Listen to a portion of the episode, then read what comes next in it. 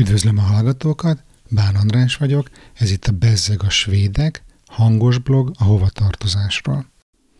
A következő bejegyzés 2016. június 1-én született, felvétel időpontja 2021. szeptember 27, címe Krízis és háború Svédországban, mennyire valós a veszély.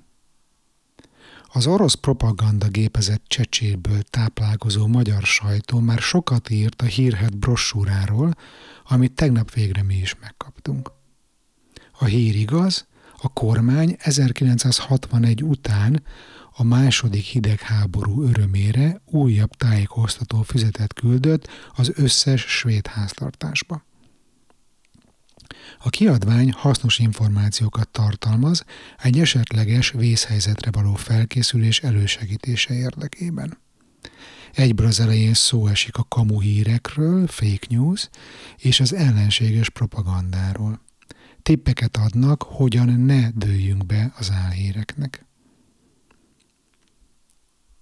A második fejezet a terrortámadásokról szól, hogyan készítsük fel az otthonunkat arra az esetre, ha meghekkelik az elektromos hálózatot, vagy nem lesz víz és fűtés, vagy ilyenek.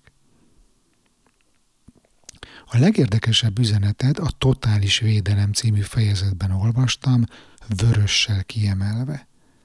Amennyiben Svédországot megtámadja egy másik ország, mi sosem adjuk fel – minden olyan információ, ami az ellenállás feladására vonatkozik, hamis.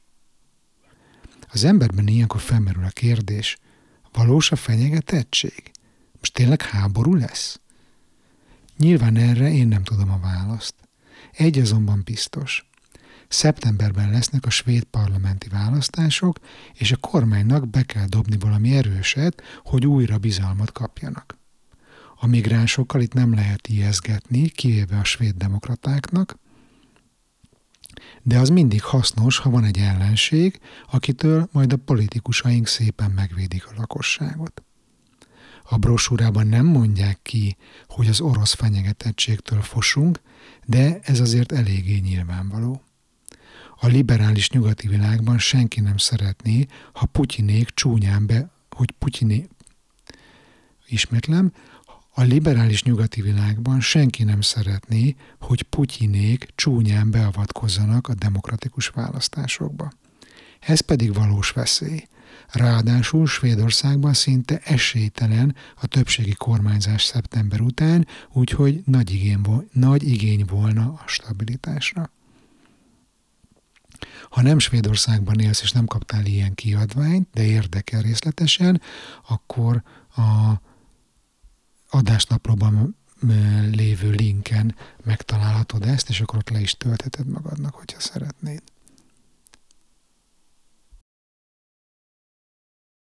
Köszönöm a figyelmet, és tudjátok, Facebook csoport, feliratkozás, megosztás, iTunes értékelés, meg a szokásos dolgok. Sziasztok!